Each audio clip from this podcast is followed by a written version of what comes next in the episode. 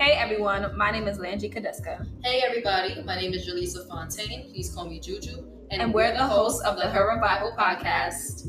So we want to just thank you all for coming to listen to us speak to you. Her Revival is a place where we plan on empowering women, educating our community, talking about health, wellness, beauty, all the things under the sun for millennial women of the world. Ladies, how y'all doing? Hey, how y'all doing? So to all of our viewers, our listeners, subscribers, downloaders, whoever you are, if you're a supporter, we just want to thank you for coming back to join us on the Her Revival Podcast. Woo, woo, woo. So as we know, there's a lot that has been going on in the global news as a result of COVID-19. It has really been impacting a lot of communities, a lot of people. For me personally, this is actually the beginning of my third week at home. And by the time you guys hear this podcast, it'll probably be a month that I've been at home, not working from the household. So we wanted to ensure that we came on and talked about coronavirus and how it's impacting us, not only in terms of jobs, but how it's affecting women who are nurses, impacting women's wellness and maternal health and things of that nature. So I'm really excited to talk about this topic. You excited, ladies? Super excited. Yes, absolutely. I'm so ready for this. First of all, I feel like we've been meeting to have this conversation, so I'm glad we're finally having it. Absolutely. I definitely agree with that for sure. So, first of all, I'm just going to give an overview of the current statistics of cases and just people for all of you who are just looking for more information. These are the statistics as of March 27th, so the numbers probably will change by the time you hear this podcast, but these are the current numbers. So, there are 44,635 cases that have been confirmed in the state of New York. As New York residents, we wanted to obviously share that with you all. And at that point in time, there were 519 reported deaths. There have been 900. Wow, I cannot say numbers, y'all. There are 97,226 cases that have been reported in the U.S. and 1,478 reported deaths. Worldwide, there are 586,140 cases that have been reported worldwide and 26,865 reported deaths. So in the time that Corona has started, there have been a lot of people who have contracted the disease, as well as many people who have lost their lives and passed away. We just want to do a quick moment of silence in respect and in solidarity of the people who have lost their lives, who have lost family members, brothers, fathers, sisters, mothers, whatever the case may be. So we're just going to take a quick moment of silence.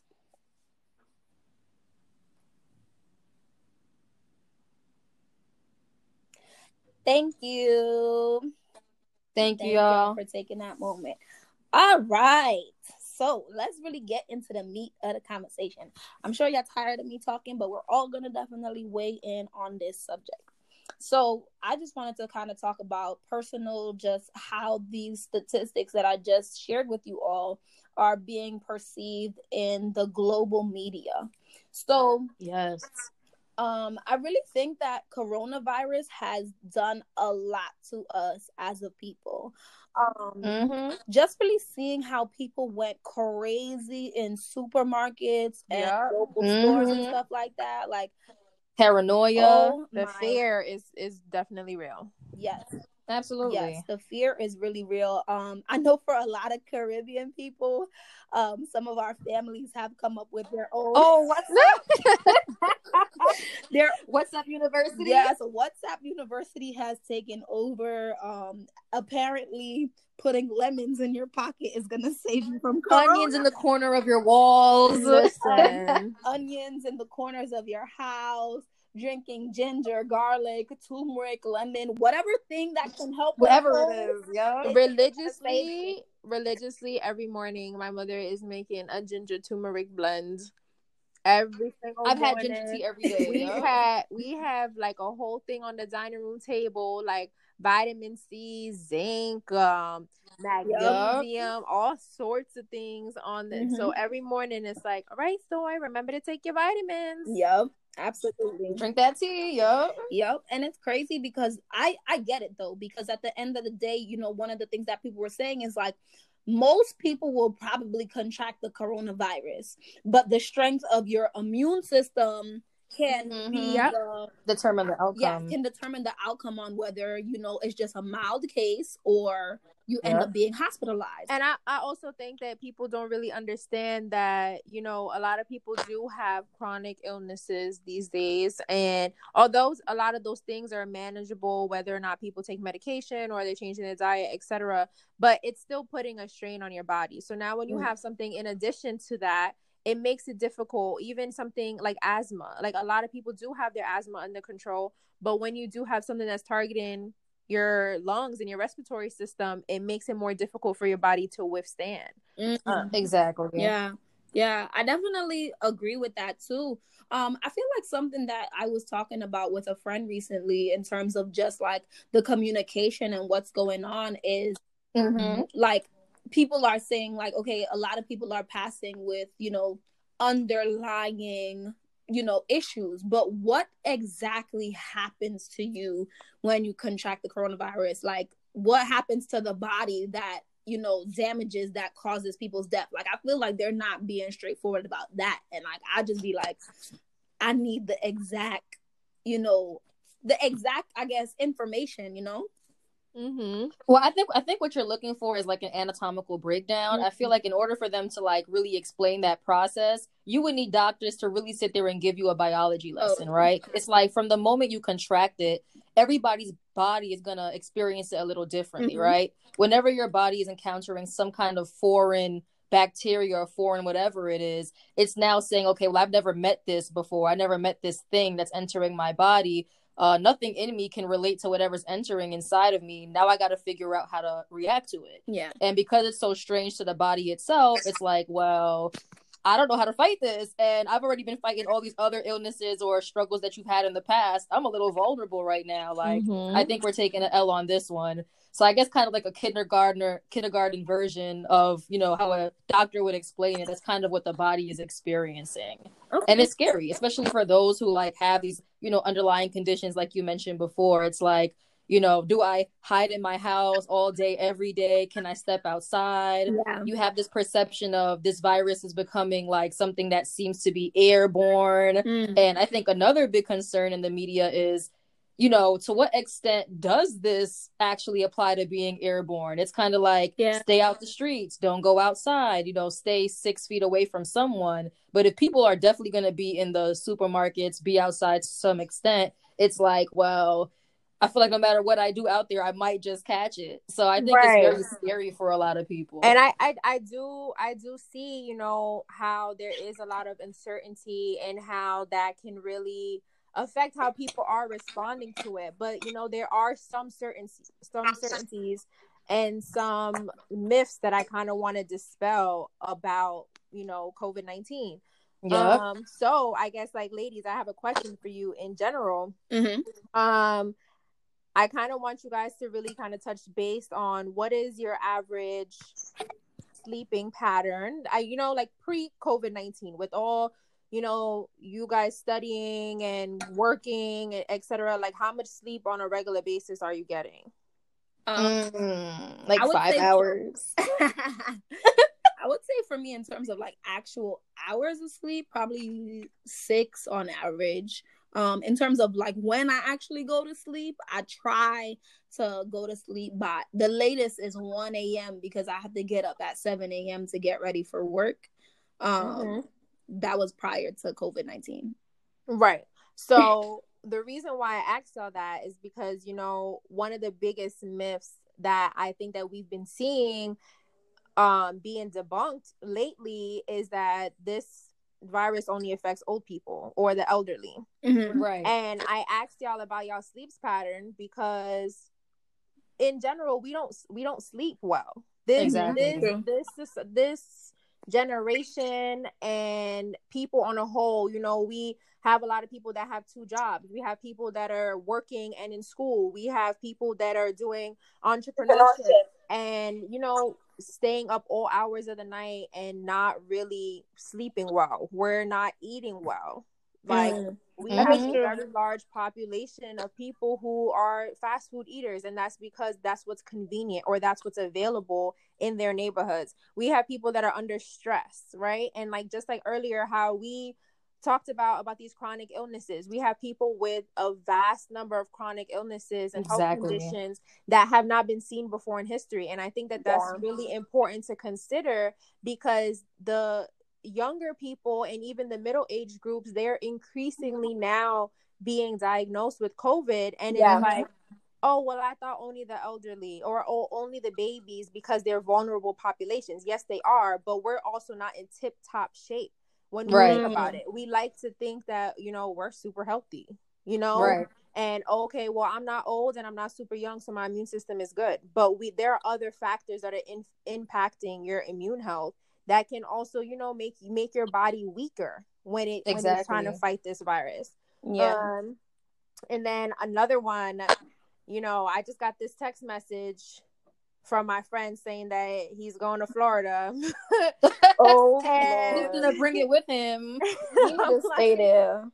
I'm like, you know, I think a lot of us are, you know, we're humans. We like social interaction, even you know, just going out with our friends, hanging out.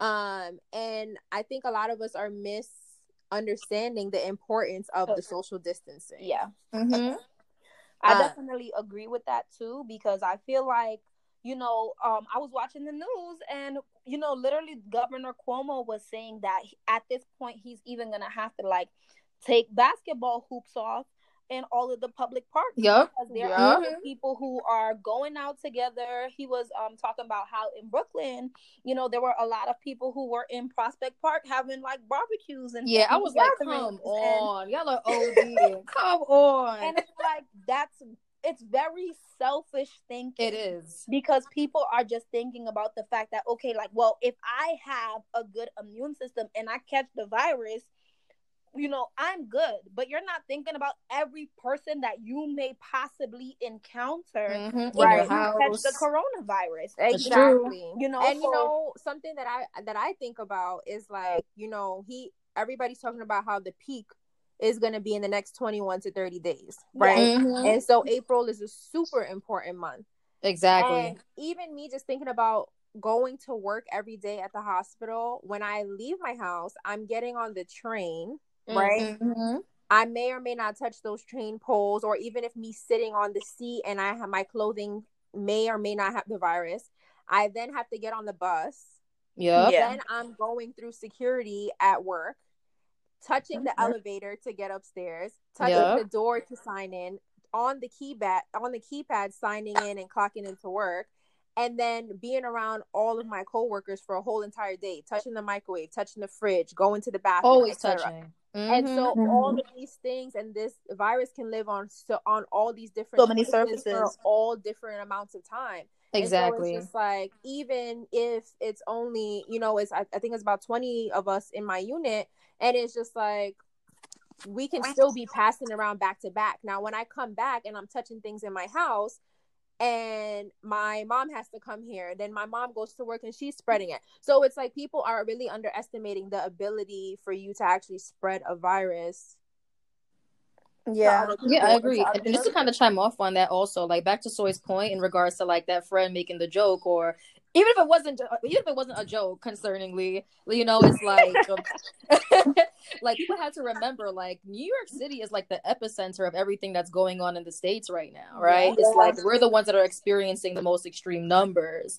So when we talk about transmission and people kind of making jokes with some kind of seriousness to it, people have to remember, like, even though you're good, you're coming from an area, a demographic where the numbers are so high, you don't know what you're carrying and where else you can bring it. And also think about how it even ended up here. It came here because someone was in China and then they flew back to the U.S. and then everything just got chaotic from there. So you traveling farther distances, when we're telling you alone to stay in your house, like, you know what that can do. We saw what happened with one person coming here to the U.S. Yeah. Right. And that's another thing. I know recently, I think it was yesterday or the day before yesterday, they're now saying that up to 50% of the population can be asymptomatic carriers. Exactly. And so it's like we all could literally be walking around with it and not know. And, you know, I was actually watching CNN earlier, and they were talking about how even you can be sick for up to 6 weeks. Wow. Whoa. So it's like, what? Like, what if I'm carrying this thing around for 2 weeks, even if it's just a day, right? But if I'm the smallest amount of time for curing is about 10 to 14 days, right? Which is way longer than the flu. Wow. That's agreed. Crazy. And then Soy, I'm happy that you mentioned it, because I was going to call you out on it. Like, we're so grateful to have like people like Soy, our friend Chelsea, Jasmine, you know, yes, shout out to them. They're all working in these health facilities. So it's so interesting because, you know, you have friends who work in different sectors of health where it's like, you know, Soy, for example, she works more on the administrative side. You have our other two friends, one who's a scribe, one who's a CNA, where they're more on the care side. And you're hearing an array of different stories of experiences working in this setting. And there's so many problems happening. And you also start to realize how many of them are actually women. Like, yeah, right. You know, we have our own little girl group, obviously, where we're always talking about different things. But then you look on social media, then you see the news, then you hear about other people's experiences in the hospital. Then you do your research and you find out a large portion, you know, of people at the forefront of all of this is actually, you know, women, particularly mm-hmm. nurses at that. So I'll kind of give you all a little stat, right? Hear me out. So according to the U.S. Census Bureau, while 3.2 million nurses are female, wow. That's 91%, whoa. Only 330,000 are male, which is 9%. That's crazy. Men are actually only best represented amongst nurse anesthetists, which I definitely believe because it's like the highest paying nurse. So obviously, wow. They're definitely going to go for that. What's so crazy is that this stat literally is my life because yep. my mom is a nurse and my dad mm-hmm. is a nurse anesthetist. So wow. See? Told you. Yes, I mean, let's be honest. Why do you think they go for that? That's the big bucks. Right. Yeah. I mean, also in the Caribbean, for my dad specifically, he was an anesthesiologist in the Caribbean, but his mm-hmm. credentials didn't cross over because of how different the practices were, and he had to go back to school for about 3 years in order for him to be an anesthesiologist here, which at that wow. time it wasn't feasible. Reasonable. Yeah. Okay. Yeah, definitely. So I want to like oh, go ahead. No, go ahead, Juju. So I kind of wanted to get into the reason why I provided that stat. So for me, I was doing some research only because I was just thinking once again, like, damn, like there's really so many women who are like, you know, really fighting this virus. Not that they're alone, but they're really mm-hmm. the ones who are directly in contact with these patients. They're talking to them, engaging with them, trying to get a better understanding of everything that's going on in their everyday lives to even come to some kind of conclusion as to how they even contracted the virus itself. What people don't realize is that as a nurse, like you're one of the first points of care when a patient comes into the office. You're right. The one that has to kind of present to them like, okay, well, let me see what's going on, some little bit about your everyday life. And then you're kind of putting some feelers out there in terms of what may be your situation. And then obviously your doctor comes in afterwards and kind of clears the air for you. So the reason why I want to talk about that a little bit more is if you think about how many women are actually providing in the hospital, think about how many women are actually taking care of the households. Mm-hmm. Right. Yeah. And that's huge. I feel like that's crazy too, because at the end of the day, I feel like it's such a difficult decision to make for the family. Do I continue going to work, or do I stay home with my kids, with my right. spouse, whatever yep. your family dynamic is? When you have, you know, 90% of that population who are women, that has a really large impact too, because, you know, people are also saying that, you know, because of the fact that we talked about, you know, this being impacting to older people, you know, if I have a grandmother or grandfather at home and I'm the primary caretaker as a woman in the household, I can also be putting my family, my mother, risk. Or whomever at risk, because there's a high likelihood that I'm going to contract coronavirus. That's right. So I actually have the perfect example for this because my coworker, She has two kids at home. One is 9 and the other one is 2. And she also takes care of her mother. Yeah. And she is a single mother. She's basically bringing all the money for the household for the 4 of them. And she's coming into work with me every single day. And we only started getting masks issued by our hospital today. Wow. Whoa. Prior to today, we had to purchase masks on our own. We had to purchase hand sanitizer on our own. And we also had to purchase like Clorox wipes, everything. Kind of disinfectant, anything was based on our budget. And so it's like, I can only imagine the strain that she's been having, because she's worried, 1, to bring it to her kids, 2, to bring it home to her mother. And we're not having the adequate equipment to really disinfect our belongings and such. But now it's my financial responsibility to also get the protective equipment that I need to even make me feel safe. And I feel like that's really unfair too, because we got to think about availability of some of these items. That's right. Like, they were literally like hand sanitizers, masks are practically sold out. Like every single time you go to the supermarket or the store or something, like you can't even really get some of these basic items. That's right. Because the panic is, inducing fear in people, and they feel like they have to stock up. That's right. So if I'm a health employee who can't even access these things, that can be so detrimental to just my family members and people who are around me. And myself. Yep. And myself. Word. And yourself. Right. Don't forget about you. Listen, everybody wants these nurses and doctors to be superheroes, and that's cool and all, but nobody wants to, pass. Like, you gotta protect yourself too, and you should care about yourself. Right. Yeah, absolutely.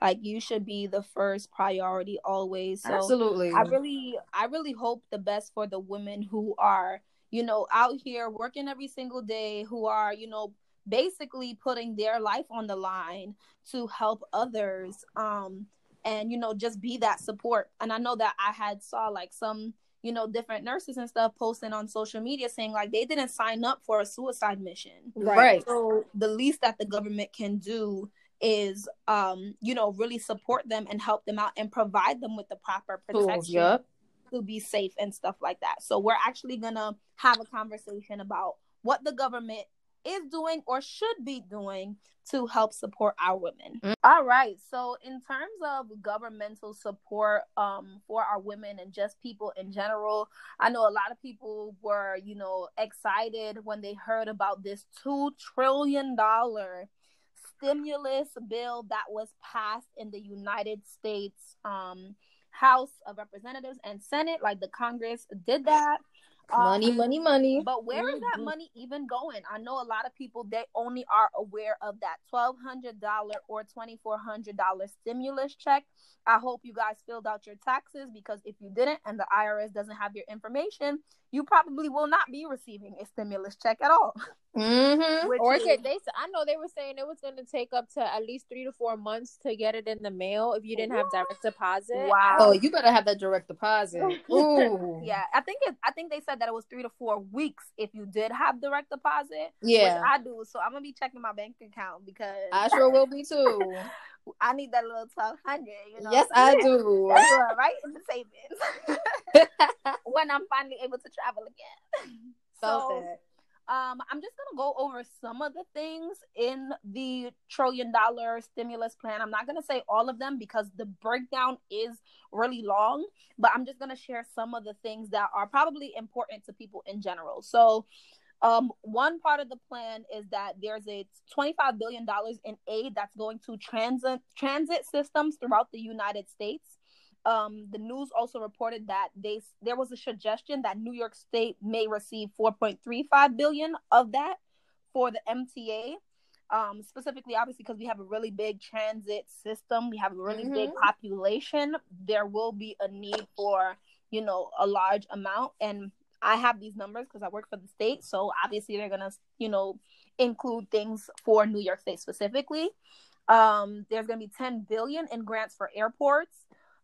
That's really a good thing for them because, airports were at a very big loss because of the coronavirus. I know I have a friend who actually works at Delta who told me that they laid off about 8,000 employees. Mm-hmm. That is a lot of which people. Is also concerning, though, because one of the biggest reasons for even trying to supply corporations is so that they wouldn't have to lay off so many mm-hmm. workers. But we'll talk about that, too. Absolutely, for sure. I think there's a lot to really talk about. So there's $3.5 billion in additional funding for a child care development block grant, which I wanted to mention because I think that's something really important to think about as well. Families who have people who still have to go to work, such as people who are working in the medical field, now that their children are out of school, they're going to need some support from the government in that area on mm-hmm. how they're going to have childcare. And I also was thinking about, too, like, how many childcare, like daycare centers or whatever the case may be, are even open? And that's true. And can they even be open, right? Because, so it's kind of very interesting to think about, like what happens in those scenarios. Mm-hmm. What else? There's $300 million through the Violence Against Women and Prosecution Program. I'm not sure about the details of what that program is, but I thought that was something really interesting to share, mm-hmm. and that was because I know another thing that had been shared on social media is people talking about how if you're in a domestic violence relationship or something of that nature, now you have no way to kind of get out. Right. Of like, where do you go? Where can right. you go? Because everything is closed. Exactly. So, I just wonder how that process is working out. There's a $7 billion for affordable housing and homelessness assistance program. Mm. You know, we don't really always think about some of these vulnerable populations because shelters can't close down. So they're still going to have a whole bunch of people who are enclosed in tight spaces next right. to one another. And that can also continue to put them at risk. Also thinking about the people who live on the street and are not in a shelter and a home. Like, how are they protecting these populations as well? So I definitely really want people to really just think about that and think about, like, you know, if you do have a home and you do have somewhere to stay and be, you are in a very privileged situation. Now, it's not fun and we don't like it, so we still want to go outside and be lit and have fun, live our best lives, but, you know, really kind of be considerate of those other people who don't have that opportunity. And then one more thing I wanted to mention as well was that there's a $500 billion loan program for large business, states, and cities. So it's not the same as actual grant money, in which grants you don't have to pay back. But that loan money for some of the larger corporations and businesses, that's definitely going to be something to assist them during this process, because obviously the economy is really taking a hit. Mm-hmm. So, the reason why I wanted to bring this up and how is that protection, because this stimulus plan is probably one of the most comprehensive acts I have seen done, especially under number 45. Like, mm-hmm. you know, mm-hmm. people's out here calling it the Chinese virus, the Kung Flu, ignorant. Very ignorant. Not very, very ignorant. But right. So I'm glad that the Congress was able to come to a consensus on how they're going to support the nation, because we are currently number one in the cases of the coronavirus worldwide. So yep. This is going to definitely be something that's going to help keep the economy at a somewhat safe position and assist families, homes, and people. And I know that, Juju, you were talking about how some businesses and organizations like Nike are, you know, also doing yeah. initiatives to help out women, doctors, and all of that stuff. So, you know, talk to us about that. Like, what's that about? Yeah, so I feel like the corporate contribution to what's going on right now was actually very interesting. Mm-hmm. So I'll kind of come back to Nike in 2 seconds. But one thing in particular I thought was very interesting was you've seen certain businesses actually change up their revenue model. Mm-hmm. Yep. And what I mean by that is for certain corporations that have factories, if they were producing things that people would usually buy when they have extra funds or money to just spend for any reason, you know, it's like they're realizing, well, people are losing jobs, people are losing money, people are losing their income. So for that reason, it's like, if we keep creating the same thing, we're not going to make any sales and we're really going to burn. Yeah. And an alternative to everything as well is having to shut down the operation of your business. No one wants to do that. Mm. So what I thought was really cool and interesting was whether it's for good reasons or solely just to protect the business at this stage, it doesn't even matter. But the fact that they're changing up and producing masks instead, I actually appreciate that. You know, I'll take that. People need it. It's a necessity right now. True. So you know what it is. Whatever your reason is, it's cool. Listen, I get one mask a week, okay? Wow. We need it. So Sawyer's like, keep producing, keep producing. Send those out. Help the people. Exactly. And you know what I thought? I think it's also really cool, not even the larger corporations, touching on what you just said, Juju, but also entrepreneurs and small businesses that are also now turning to that effect and sanitizers, and doing homemade sanitizer, and doing masks at home and stuff. Mm-hmm. Yeah, I agree. And then in regards to masks, you have Nike. So for a lot of people who don't know, Nike actually started in I think it was is it Seattle or Oregon? One of them places, or it's the same thing. I don't even remember. Oregon, I think. Yes, I think Seattle's in Oregon, right? No. Seattle's in Washington. Well, see, it's Washington. Juju don't know her geography. I don't know about geography, man. Terrible. Starbucks. My bad. Starbucks started in Seattle. Oh, okay. I know that. Nike is in Oregon. Awesome. Nike was Oregon. But yeah, so basically the cool thing about Nike right now is that they're actually taking responsibility for creating face shields. So as we all mentioned before, in a lot of hospital settings, they actually lack the protective equipment that health professionals need. So this is their way of contributing to the matter. And the way they're doing that is they're actually supplying, I'm pretty sure it's Seattle, but it could be in a city in Oregon because, you know, clearly I don't know my geography. But they're actually choosing to support a city in which they're giving access to these products to all the health professionals. And they're definitely trying to see how much they can actually create and how much support they can actually do. And if things seem to be impactful, the goal is to continuously make those and hopefully spread across the country. So I'm definitely trying to follow that story. Definitely want to see like how far Nike's initiative can go. I think that as a clothing brand or athletic brand, I think that we acknowledge Nike as a very socially responsible brand.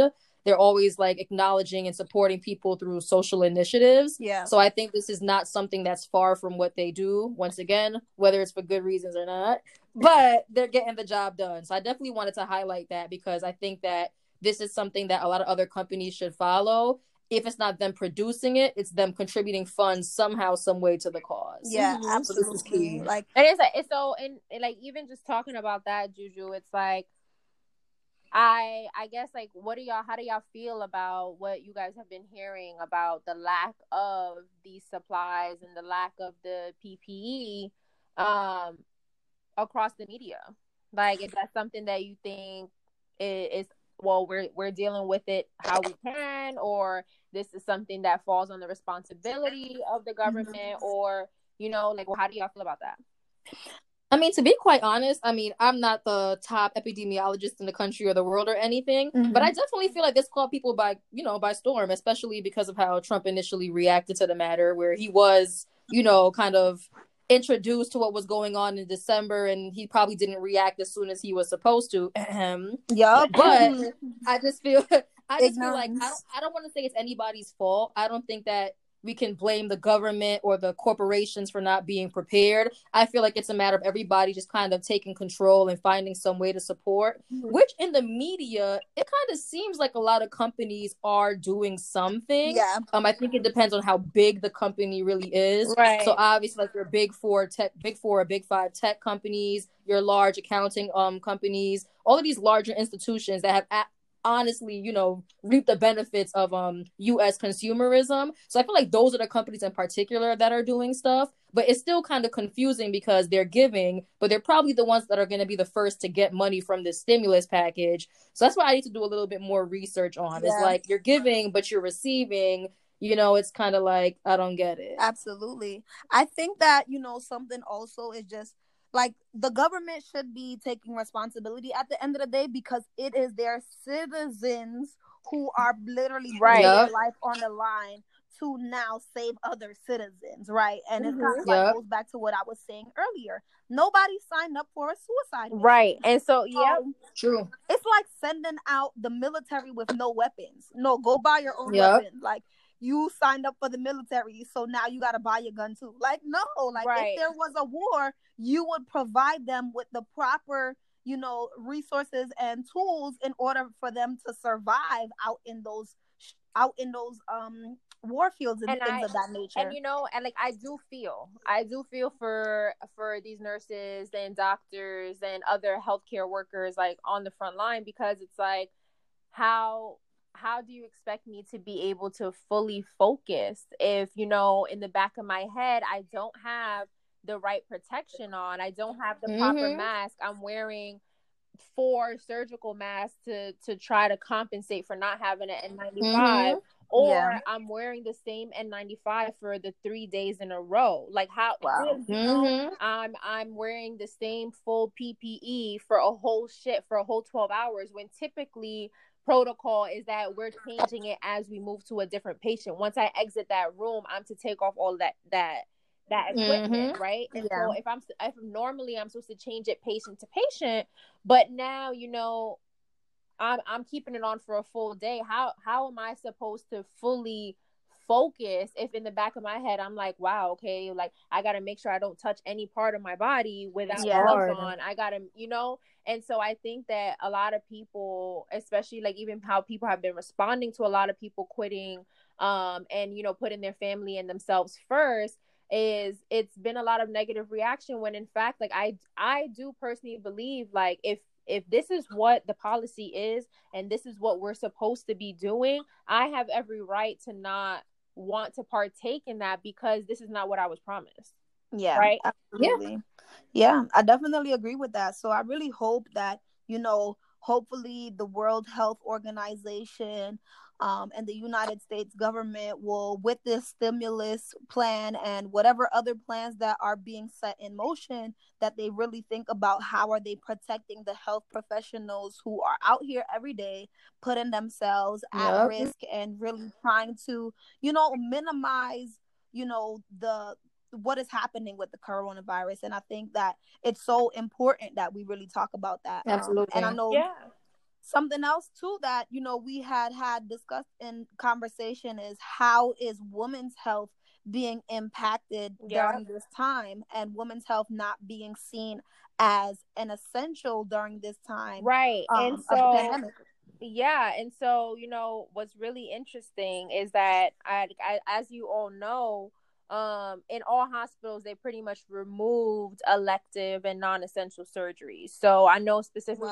for my hospital, we stopped doing elective surgeries about 2 weeks ago, which is actually crazy, because when you think about COVID-19 positive patients who do need like respiratory care or are need ventilators and such, like that's an inpatient situation, right? That's how most hospitals make most of their money. The longer you stay in the hospital, the more money you spend. That's right. However, elective surgeries actually bring in more money to hospitals than inpatient care does, right? Because this is just because this is what my job is. So, you know the information, girl. Yeah. Essentially, with elective procedures, your insurance is covering less. And you're paying more, so out of pocket. Right. And so typically with hospitals, when you go into hospital, the same way when you go to a doctor and you ask them what insurance they take, hospitals also are in network with certain insurances and out of network with certain insurances. And so it's pretty much just, if we're in network with somebody, we have a contract. So we essentially give insurance companies discounts. But when a patient comes in for electives, they're paying the full price plus the New York State surcharge for not having insurance. Wow. So it's really crazy. And like, even just thinking about that, one of the major things that I wanted to touch on that I've been seeing circulating around in the news is that abortion is now being considered as an elective procedure. Wow. Which is absolutely insane. Crazy.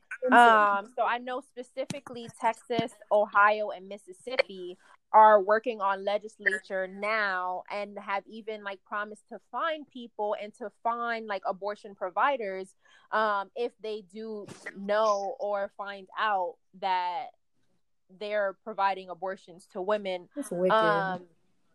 And I really think that does us a disservice, because at the end of the day, it's your body. That's right. And I feel like, we shouldn't really be fighting Roe versus Wade 50 years later. Like it is really something that's crazy to me. But one positive that I have seen, I know Time just recently came out with an article. I think it was about 2 days ago or so, and the UK is now changing the regulation on abortion pills to increase women access. So during this outbreak, essentially, if women need abortion pills, that they can get delivered to their homes for up to them being 10 weeks. Yeah. Which I thought was really cool, because it's like, I that's a really proactive way of dealing with this difficult time that we're in, right, and still being able to provide access to women that need it. Yeah. I think that's really great, because at the end of the day, like, I really don't feel like it's fair to, now kind of just put these limitations on women as a result of what's happening with Corona. Like, I understand that, we need more people focusing on the virus, but, it's always like women get the short end of the stick. Yep. So we definitely thank you guys so much for, listening to this episode. And we hope that you guys got a lot of information from it. We want to give you some key things to remember. You need that as you go during the day. All right. So some of the key things are: there is no vaccine or cure for COVID-19 currently, y'all. So please. Right. And vaccines take up to a year. Yep, I was going to say that. Yep. So we really need to take preventative measures. Yep. Absolutely. Because the vaccine is far. Okay, y'all? It's far. It is far. So please avoid exposure by staying inside. That's right. Stay in your house. Yes. Only go outside if you need food or water. Like, at this point, if you're not going outside to work, then you should be inside if you're not getting some of those life essentials.